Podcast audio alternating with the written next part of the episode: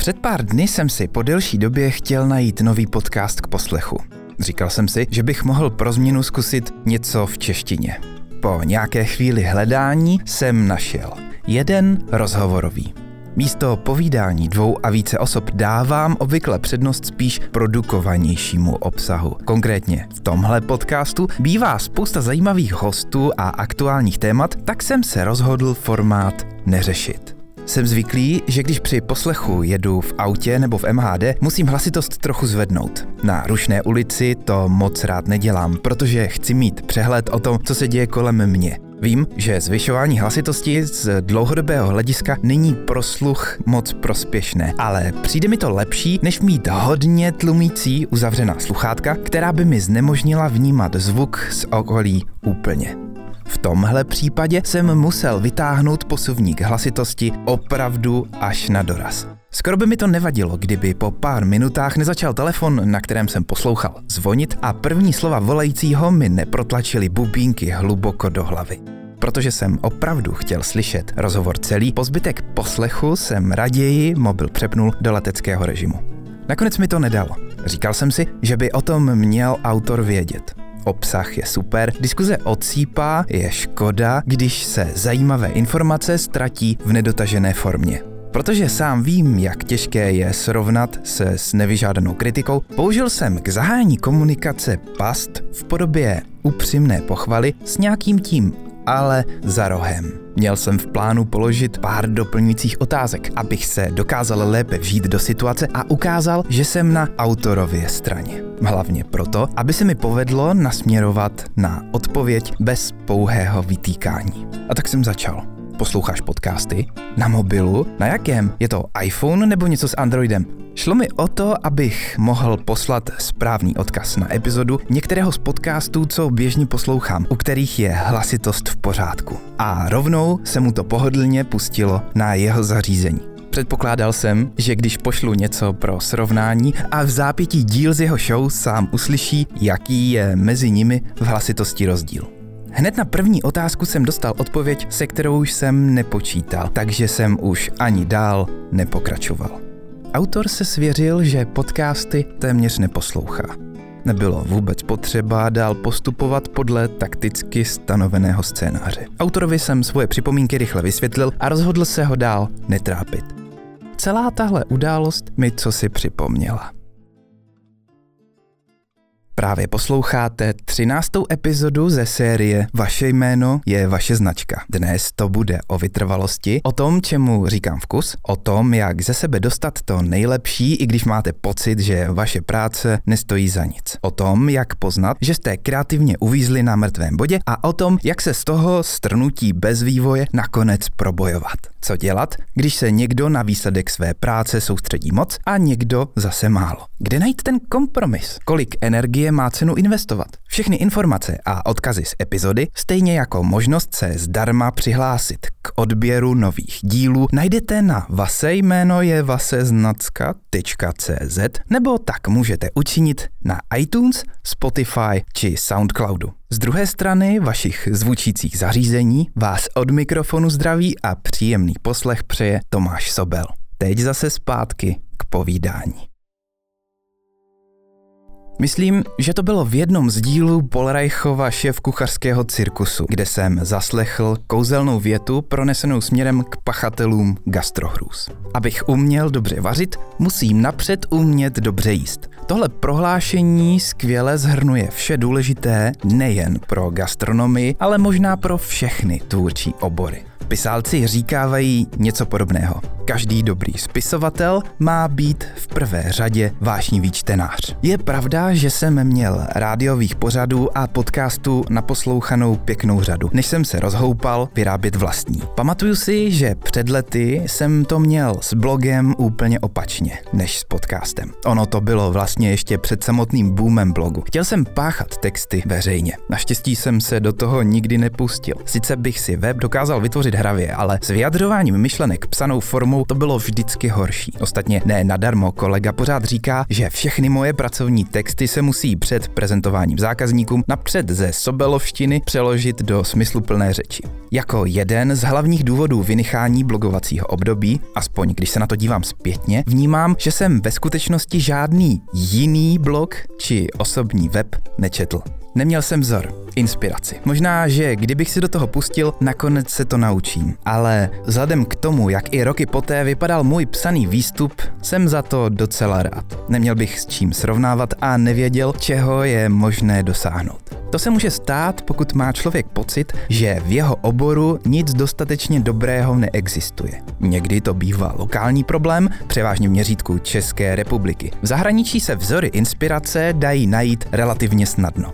A pokud nejsou, je třeba lepší koukat mimo obor. Ne na obsah, ale na formu. Ať už se člověk učí číst, jíst, sledovat filmy, ocenit nějakou formu umění nebo se dívat na youtubery, cvičí svoje měřítko kvality výstupu. Pěstuje svůj vkus. Piluje cit pro detail a třeba i schopnost abstrakce. Ohledně vkusu pro tvorbu, který se s tím pojí, jsem asi nejinspirativnější pohled slyšel od Ari Glasse, amerického producenta, reportéra z rádia a novináře, který stojí za tvorbou několika nejpopulárnějších show v angličtině angličtině. A to nejen pro rádio, ale právě i ve formě podcastů a pro televizi. Jeho rady už více jak před deseti lety kolovaly virálně po internetu a sem tam na ně narazím i dnes. Velice volně přeloženo to bude nějak takhle.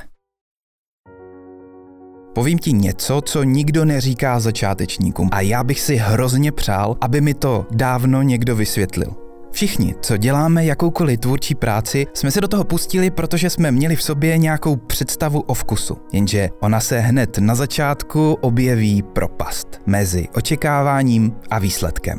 První roky kreativní práce nejsou moc dechberoucí. Snažíš se ze sebe dostat to nejlepší, ale není to dost dobré. Snažíš se dosáhnout toho nejlepšího, co dovedeš. Má to potenciál a ambice být dobré, ale ve skutečnosti není tvůj vkus, důvod, proč se do toho všeho pouštíš, chce z tebe pořád dostat to nejlepší. Cit pro detail je dostatečně silný na to, aby se ti dařilo rozeznat, že to, co tvoříš, není ono. Takže pro tebe bývá výsledek vlastní práce zklamáním. Spousta lidí se přes tohle období nedokáže přenést a skončí. Jestli bych měl někomu předat jen jednu věc, tak z celého srdce chci říct tohle. Všichni, které znám, kteří jsou autory zajímavých a kreativních projektů, si za roky práce prošli obdobím, ve kterém měli opravdu velice dobrý vkus pro hodnocení kvality výsledku a viděli moc dobře, že to, co jim pod rukama vzniká, není takové, jaké by chtěli. Stálo to za nic. Věděli, že to pořád není ono. Všichni si tím projdou. Pokud začínáš, nebo pokud si pořád v tomhle období, musíš si do kolečka připomínat, že je to normální. Že jediné, co s tím můžeš udělat, je pracovat. Zkoušet nové pohledy a odevzdávat pořád víc a víc práce. Stanovit si pro sebe vlastní termíny a každý týden, každý měsíc dopsat jeden příběh. Dokončit jednu ilustraci, naučit se hrát na nový nástroj. Jen dokončením spousty různých projektů se ti podaří natolik vypilovat vlastní schopnosti, že se ta propast začne zmenšovat. A práce, kterou za sebou vidíš, se začne víc a víc přibližovat tvému původnímu očekávání. Osobně mi tohle poznání trvalo nejdéle ze všech, které znám. Bude ti to trvat. Je na to potřeba spousta času. Je v pořádku, že to trvá. Musíš se tím probojovat. Žádná zkratka neexistuje. Dobrý vkus, o kterém Aira mluví, je něco jako smysl pro detail. Moje vnitřní představa ideálního výsledku. Je normální, že po dokončení práce mám pocit, že to příště může být lepší a že ve výsledném díle pořád vidím nějaké mezery. Stejně tak je potřeba s tím vylepšováním v určitém bodě přestat. Když jsem před lety začal fotit, a nestalo se to jenom mně, spousta kamarádů fotografů na tom podle vyprávění byla podobně, vytvořil jsem si v hlavě ideální představu o výsledné fotce. Skvělý cíl, kterého jsem chtěl dosáhnout. Pozoroval jsem fotografy, kteří tehdy zveřejňovali své obrázky na českých fotoserverech a snažil se jim sahat aspoň pokotníky. Vůbec se mi to tehdy nedařilo. Už jsem to párkrát zmiňoval. Existuje takový vtip v podobě grafu popisující získávání zkušeností v průběhu života fotografu. Je v něm znázorněna propast mezi schopnostmi a vědomostmi, tedy to, jak si myslím, že moje práce je dobrá a to, jak ji z hlediska kvality vnímají ostatní. Napřed jsem měl pocit, že ty makra orosených kytiček a broučků, co fotím, jsou ta nejkrásnější věc na světě. Pak mi začalo připadat, že by mým fotkám nejvíc prospěl nějaký rámeček, následovala fáze selektivního kolorování a hned v zápětí vykoukla past v podobě HDR. Nechci se teď zmiňovat o jednotlivých stádích. Jde mi o jinou věc. V průběhu kterékoliv z fází se může stát, že se fotograf ve vývoji dalších schopností zasekne. Když se mu nedaří dále posouvat, začne třeba mnohem víc řešit techniku a hádat se o každý pixel. Kdybych to znázornil na jiném grafu, řekl bych, že jsem se dostal na stoupající křivce popisující přibývající schopnosti do místa, ve kterém se stoupání téměř nebo úplně zastaví a graf dál pokračuje vodorovně. Je to taková náhorní plošina pokroku. Nejčastěji jsem o ní našel zmínku v materiálech pro sportovní trenéry. Tomuhle jevu se říká plato efekt a popisuje místo, kde nedochází k dalšímu vývoji. Proč? To mývá různé důvody. Jedním takovým důvodem může být vznik rutiny při práci. Ta se objeví, když něco tvořím stále stejným postupem. Objevil jsem pěkný příklad. České youtubery moc nesleduju. Hm, pokud ano, spíš z profesionálního hlediska. Jak tvoří, co dělají, jak přistupují k řešení problémů, které mi taky skřížily cestu. A o většině českých internetových celebrit vím jen z doslechu. Snažím se maximum času věnovat svoji tvorbě a už tak ho mám málo. Občas se ale na někoho podívám. Jedním z lidí, na které jsem u nás narážel a po očku je sledoval, ani ne tak, co konkrétně mají ve videích, ale spíš jak celkově přistupuje ke své tvorbě, je Jirka Král a jeho bratr Petr. Petr sice není moc vidět, ale pomáhá Jirkovi se spoustou věcí. Matně si vzpomínám, že mi kolega před lety říkal co si o klukovi, který se objevil v reality show na farmě a pak ho v průběhu času začalo sledovat spousta lidí na YouTube. Asi nejvíc mě upoutal ve chvíli, kdy vydal první komiks. To byla u nás v celku v těchto kruzích nevýdaná věc. Když se pak objevily i další aktivity, třeba vybudování kavárny Zetko, které dali v pražské kotvě dohromady, došlo mi, že se Jirka s bráchou snaží vidět svoji práci v souvislostech. Když jsem se pak z tamtamu dozvěděl, že končí s YouTubem, musel jsem si jeho film, mávající na rozloučenou, pustit hned po zveřejnění. Všechno, co jsem na dálku o Jirkovi a Petrovi pozoroval a proč mi přišel jejich přístup zajímavý, tedy že dělají něco navíc a jinak, se mi filmem jen potvrdilo. Přibližně v půlce filmu mi došlo, že to, co Jirka ve svém rozloučení popisuje, je mimo jiné plato efekt. Tedy, že si jednu kreativní činnost vyzkoušel ze všech stran a má ji natolik zažitou, že je sice schopný odevzdávat přesně to, co se od něj očekává, ale vůbec z toho nemá potěšení a ani to nijak nerozvíjí jeho schopnosti. Sám jsem před lety mimo děk rozdělil svoje pracovní soustředění na několik projektů. Postupem času se ukázalo, že to nebyl vůbec špatný nápad a dobrý způsob, jak se stereotypem bojovat. Chtěl jsem zužitkovat zkušenosti nazbírané při pomáhání zákazníkům. Hm, taky to, co jsem se musel naučit sám. Chtěl jsem dělat něco, co mi umožní se kreativně vyřádit a zároveň pomůže upozornit na nástroje, které v Juicyfolio vytváříme. A nebude to jen aktivita pro aktivitu. Tak vznikl podcast Vaše jméno je vaše značka. Proto pomáhám své úžasné ženě se z neznáma, která dělá tvůrčí věci pro zvídavé děti. A proto jsem taky začal s Michalem Petrusem natáčet kreativní kreatory. Proto se angažujeme i ve výrobě dřevěných hraček pod značkou Wood Season. Pokud jsem z nového oboru neuměl moc, zlepšoval jsem se rychle. Když používáte pořád stejnou techniku či přístup, dříve či později se ve vývoji zaseknete. Podobný efekt se dá nejlépe pozorovat, kromě cvičení, třeba při hubnutí. Pokrok v prvních dvou týdnech je jasně viditelný, pak se zastaví. Přichází plato efekt. Když na to někdo není připravený a nemá dost pevnou vůli, nemá správně stanovený cíl, neví, proč ve skutečnosti něco dělá, tak se na svoje snažení může vykašlat, protože se váha nehýbe. V takovou chvíli chci zběsile najít kouzelný návod, nějakou spásnou myšlenku a zaručený recept, jak se z toho záseku dostat. Problém je, že když se dostanete do takové slepé uličky, často se z ní nedokážete, pokud něco hodně nezměníte, vymotat sami nebo to dá pěkně zabrat. Kdybych to popsal na nějaké snadno představitelné činnosti. Stává se mi to třeba, když dlouho upravuju sadu nafocených fotek, nebo když se snažím změnit část designu. Tak dlouho se dívám na stejný materiál, že už nevidím chyby a nemám tušení, co vylepšit.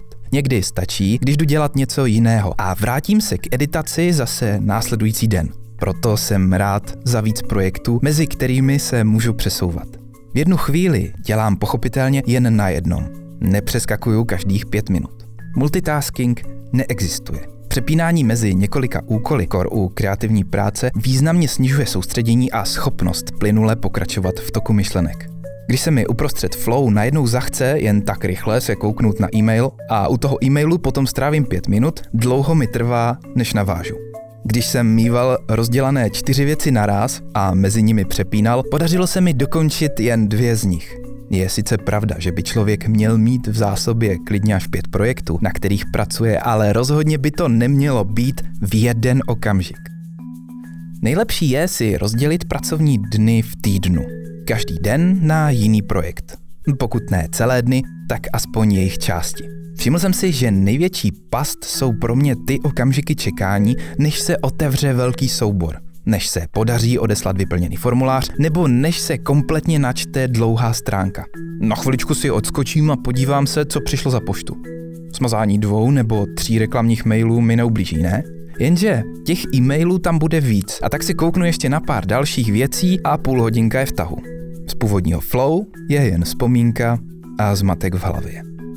Protože mi nejde navázat na to původní, co jsem dělal, pustím se do něčeho jiného. Za pár minut se pak celá situace s pěti volnými vteřinami opakuje. Jsem v pasti. Soustředění je důležitým aspektem dobře odvedené složitější práce. Začalo se jí říkat hluboká, protože se na ní má člověk hluboce soustředit. Podstatou je nenechat se rušit. Je lepší si vyhradit část dne či týdne na soustředěnou práci bez notifikací a mobilní telefon raději odložit vypnutý v jiné místnosti. I když to bude na začátku přemáhání, dlouhodobě u sebe pozoruju, že to funguje. Díky vytvoření prostoru pro hlubokou práci jsem zjistil, že na stejné úkoly mi stačí méně času a že zadání, u kterých to vypadalo, že je budu dělat měsíce, se dají stihnout mnohem dřív. Ať už si to připouštíme nebo ne, člověk je tvorem, na kterého silně působí emoční naladění. To ovlivňuje pochopitelně i soustředění. Emoce se kromě jiných způsobů dají ovlivnit rituálem. Taková pravidelně opakovaná činnost v podobě rituálu dovede tělu říct už v průběhu připrav se, teď se od tebe bude očekávat následující, tak tomu rovnou pomůžeme. Vytvořený rituál pomůže vypěstovat návyk.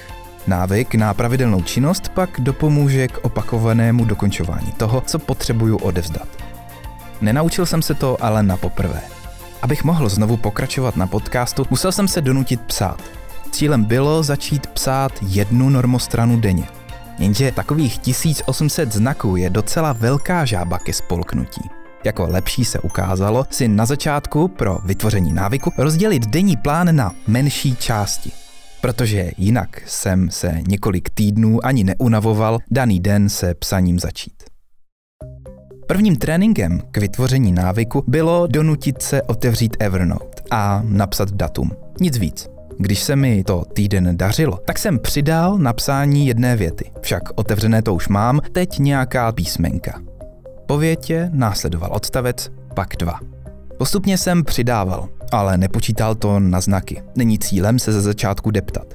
Až jsem nakonec dokázal za den napsat normostrany dvě.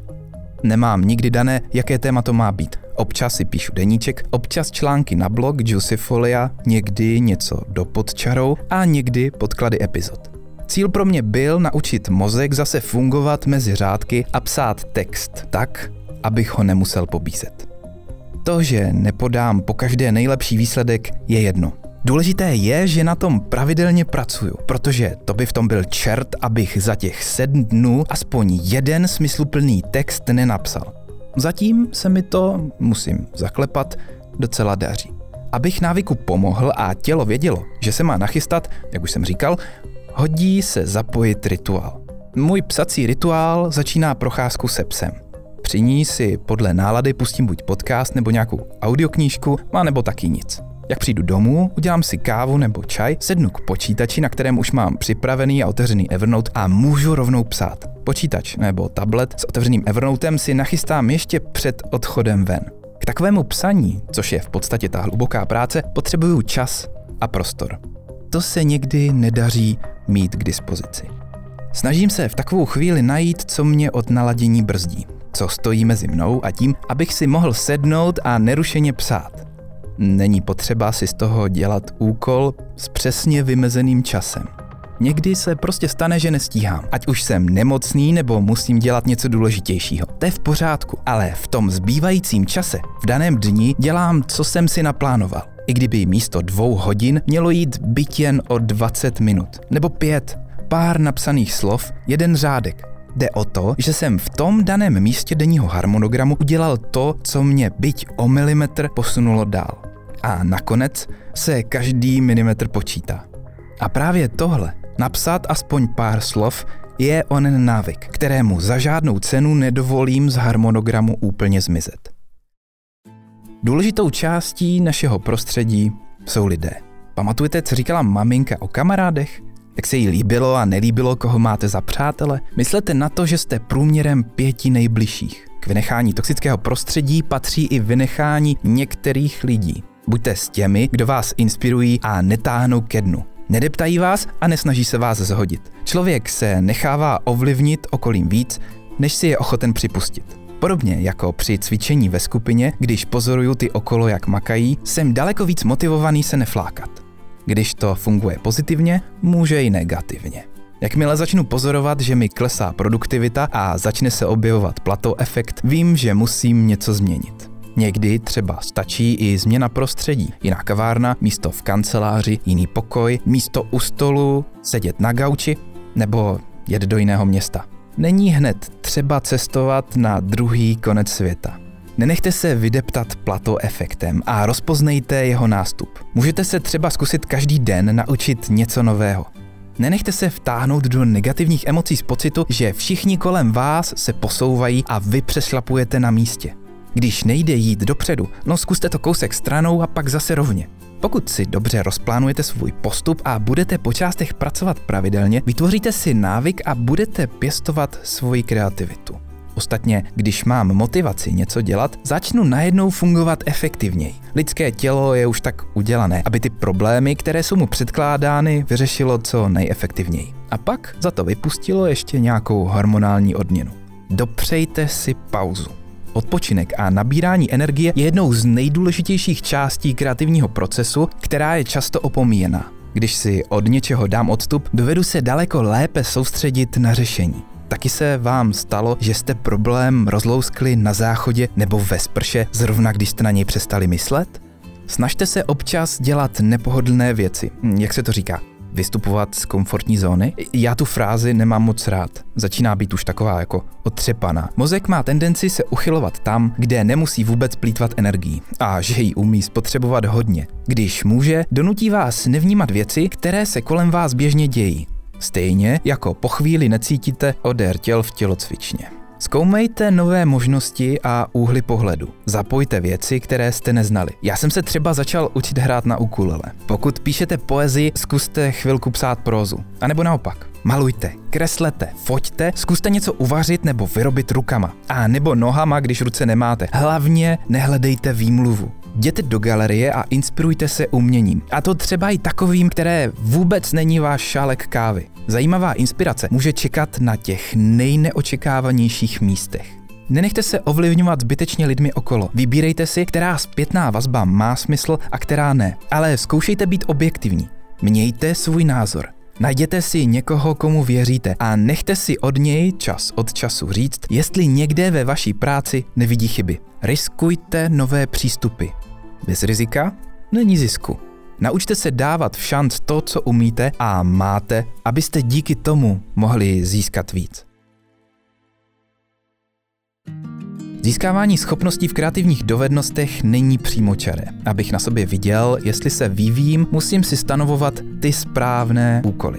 Jednoduše měřitelné. Úkolem není být slavný, ale vydat v pondělí a v úterý jeden článek. Dát dohromady nový projekt každý měsíc tomu mi slouží harmonogram, ve kterém mám každý den prostor pro psaní, tedy pro ten návyk. Důležité taky je, podle čeho jsem se rozhodl výsledek svého snažení posuzovat. Není dobré se měřit pomocí hodnot, které nedokážu přímo ovlivnit. Nedávejte si za cíl počet sdílení od cizích lidí, ale počet napsaných slov. Raději si snažím práci rozdrobit na co nejmenší části, které jsou v mojí moci a které mě posunou dál. Každý den jedna fotka, jedna ilustrace, jeden zápisek do deníčku. Psaní je stejně kouzelná aktivita. Moc mi pomáhá. Mám ho na stejné úrovni důležitosti jako čtení. Kreativní práce je méně otázkou talentu a více disciplíny. Když se každý den posunete o kousek za rok, to bude pořádný kus. Někdy to chce radikálnější změnu a přistoupit k práci úplně jiným způsobem. Pokud mi něco nejde nebo se dostatečně nerozvím, nemá cenu se snažit bez další změny pouze investovat víc času a dělat stále to stejné. Tvrdší režim nepomůže. Chce to použít hlavu a zkusit něco jiného. Rozdrobit činnost na menší kousky, jinou techniku, jiný přístup, jiný žánr, jiný obor – Čím rozmanitější schopnosti a zájmy člověk má, tím lépe dovede jednotlivé dovednosti míchat mezi sebou a nebo si u jedné činnosti odpočinout od druhé. Na část problému se podíváme v jednom z příštích dílů. Někdy, když se dostanete skutečně na onu rovinu bez vývoje, nezbývá nic jiného, než aby vám pomohl někdo s nadhledem a zkušenostmi. Když jsem cvičil kung fu, těch nejlepších výsledků jsem dokázal dosáhnout ne když jsem cvičil sám, ale pod dozorem trenéra. To jsem si několikrát ověřil o prázdninách, kdy jsme měli cvičit sami volnou formou. Vzájemná motivace s ostatními žáky a zkušená osoba, která na první pohled dokáže najít chybná místa, která je potřeba zlepšit, je v takovou chvíli k nezaplacení. Někdo, kdo je ve svém oboru dobrý a rozumí tomu, co dělá. Sportovci, zpěváci, herci nebo i dobří řečníci. Všichni mají jedno společné. Ví, že potřebují někoho, kdo jim pomůže ukázat cestu, vypíchnout pár drobností, na kterých pracovat, když se jim to samotným nedaří. Ale pozor při výběru. To, že je někdo chytrý nebo něco umí, ještě neznamená, že dovede informace předat. Ne každý profesor má dar předat svoje vědomosti a schopnosti někomu dalšímu, i když je mnohdy přesvědčený, že to dovede. Je to lákavé. Většině z nás se ta představa moc líbí.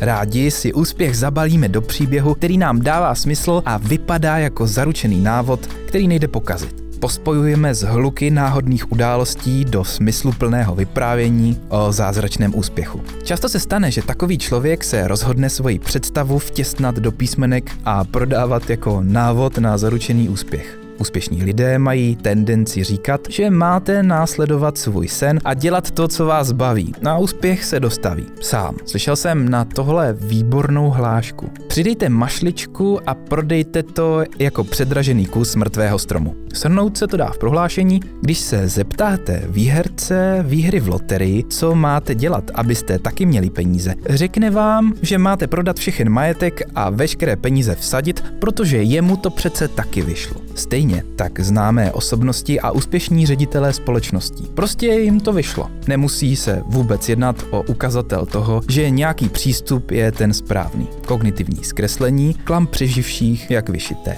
Všechno je to o tom naučit se být lepší v osvojování nových věcí. Chce to dělat věci, tvořit a občas následovat instrukce. Ať už z kurzu nebo nějakého poradce, mistra, pomocníka, já to slovo nemám rád, kouče. Tvoření o samotě už v určitou chvíli nestačí, protože se vám může stát, že budete pořád do kolečka opakovat ty stejné chyby a nikam se neposunete.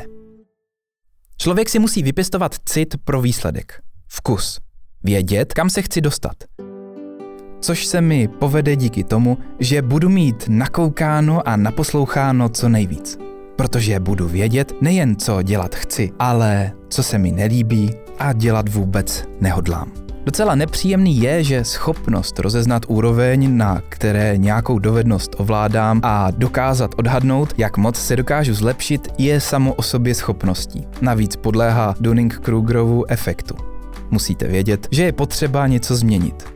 Ale to je pohádka na jindy. Když je kreativní propast mezi očekáváním a výsledkem moc úzká a jste moc blízko tomu, čeho chcete dosáhnout, tak se neposouváte. Když bude rozdíl moc velký, může vás to frustrovat, protože nejste schopní dohlédnout až na druhou stranu. A tak to vzdáte. Je proto potřeba si klást vždycky dost vzdálené cíle, ke kterým se pomocí návyků a rituálu jste schopni dopracovat. Dlouhodobě můžete mít velkou vizi, ale abyste se z toho každý den nezbláznili, potřebujete mít tu propast správně širokou a naučit se přičítat milimetr k milimetru.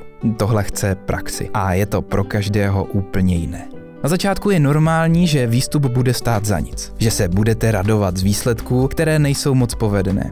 Ale to je potřeba, abyste se dali vůbec do pohybu a začali na něčem pracovat. Někdy tím makrem ve focení prostě začít musíte. U firem je o ním zkoušením nových věcí inovace. Hledání dalších cest, experimentování. Proto někdy některé vlastnosti v programech nebo systémech existují jen určitou dobu a pak zmizí. Cílem je nebýt spokojený s výsledkem a stále se chtít zlepšovat. Že vždycky co vypilovat, aby to mohlo být lepší, je v pořádku. Je v pořádku, že máte na nějakou dobu dobrý pocit z odevzdané práce. Ale chvilku potom už byste měli přemýšlet nad tím, jak to příště udělat lépe. Takhle to mám z podcasty. Když ho dostříhám, schutí si výsledek poslechnu, no pak ale ten díl několik měsíců nedokážu znovu pustit. Jednou z cest, jak se sám učit, je učení jiných. Nikdy není pozdě tak začněte klidně podcastem, blogem nebo mailingem, myslete na nebezpečí cizích platform. Kreativní práce není nikdy dost. S narůstajícím počtem strojů a programů, které řeší běžné práce, je potřeba, abychom se všichni snažili být co největším tvůrcem obsahu. Kreativních věcí. Hezkých věcí. Kreativita je o propojování věcí, které spolu nutně nesouvisí. To je tak zajímavé téma, že se mu budu ještě věnovat. Buďte smíření s tím, že všechno, co vytvoříte, nebude na Nobelovku nebo Pulitzera. Prostě to tak je. Ale když budete tvořit pravidelně, možná jednou jedna z těch věcí úspěchu dosáhne. Vesmír musí zůstat v rovnováze. Když jednou napíšu text, co nestojí za nic, ale budu psát každý den, dříve nebo později jeden z těch textů bude dobrý. Když něco dělám, měl bych to dělat pořádně. Nutně to neznamená, že musím perfekcionisticky vypiplávat každou chybu, ale že bych měl mít představu o tom, jak vypadá průměrný produkt, o který se snažím. A svoji práci vědomě neodfláknout. Pamatujte si, co jste udělali špatně a zkuste chyby neopakovat. Myslete na to, že všechno, co se vám nepovede, prostě jednou přejde a lidi na to zapomenou. Naučit se akceptovat neúspěch pro mě bylo nezbytný, abych se dokázal vyrovnat s úspěchem když se mi něco podaří. A taky, jak jeden scenarista říkává, připravte se pálit svoje nápady. Když jich spálíte tisíc, jednou napíšete nějaký skvělý. K velkému projektu je potřeba dozrát. Jedním ze společných znaků kreativních a zajímavých lidí, které znám, je, že se zajímají o daleko více věcí, než jen o obory, kterými si živí, nebo kterým rozumí. Jsou zvídaví, zkoumají věci kolem sebe, fungování světa. Zajímaví se o to, jak to funguje v jiných oborech. Dělají si velký výzkum pro projekty, do kterých se pouští. S tím se pojí schopnost a ochota se učit od jiných lidí. Sestřelit svoje ego a být naprosto pokorný k tomu, co můžete získat od lidí okolo sebe. Nemyslete si o sobě, že jste nejchytřejší na světě. Musíte umět poslouchat. A pak, pochopitelně, tvrdě pracovat. To bude pro dnešek všechno. Protože je spousta ze zmíněných věcí probraná jen povrchně, budu se k některým v dalších dílech vracet. Právě jste slyšeli epizodu ze série Vaše jméno je vaše značka. Všechny zmíněné odkazy najdete na webu Vase jméno je vaseznacka.cz ve článku s epizodou. Pokud se vám moje práce líbí, budu moc rád, když o ní povíte kamarádům. Napíšete recenzi na iTunes, budete odebírat Spotify, SoundCloud a třeba dáte oblíbeným epizodám srdíčko. Pokud byste chtěli tvorbu podcastu Vaše jméno je vaše značka podpořit finančně, můžete tak udělat na Patreonu. Jako odměnu můžete získat textové přepisy epizod, dobrý pocit a namluvenou pohádku. Všechny informace jsou spolu s odkazy z epizody na webu Vase jméno je vaseznacka.cz. A pokud máte zajímavou příhodu, nebojte se mi ozvat. Třeba mě to inspiruje k některé z dalších epizod. A to už je pro dnešek opravdu všechno. Tak zase příště.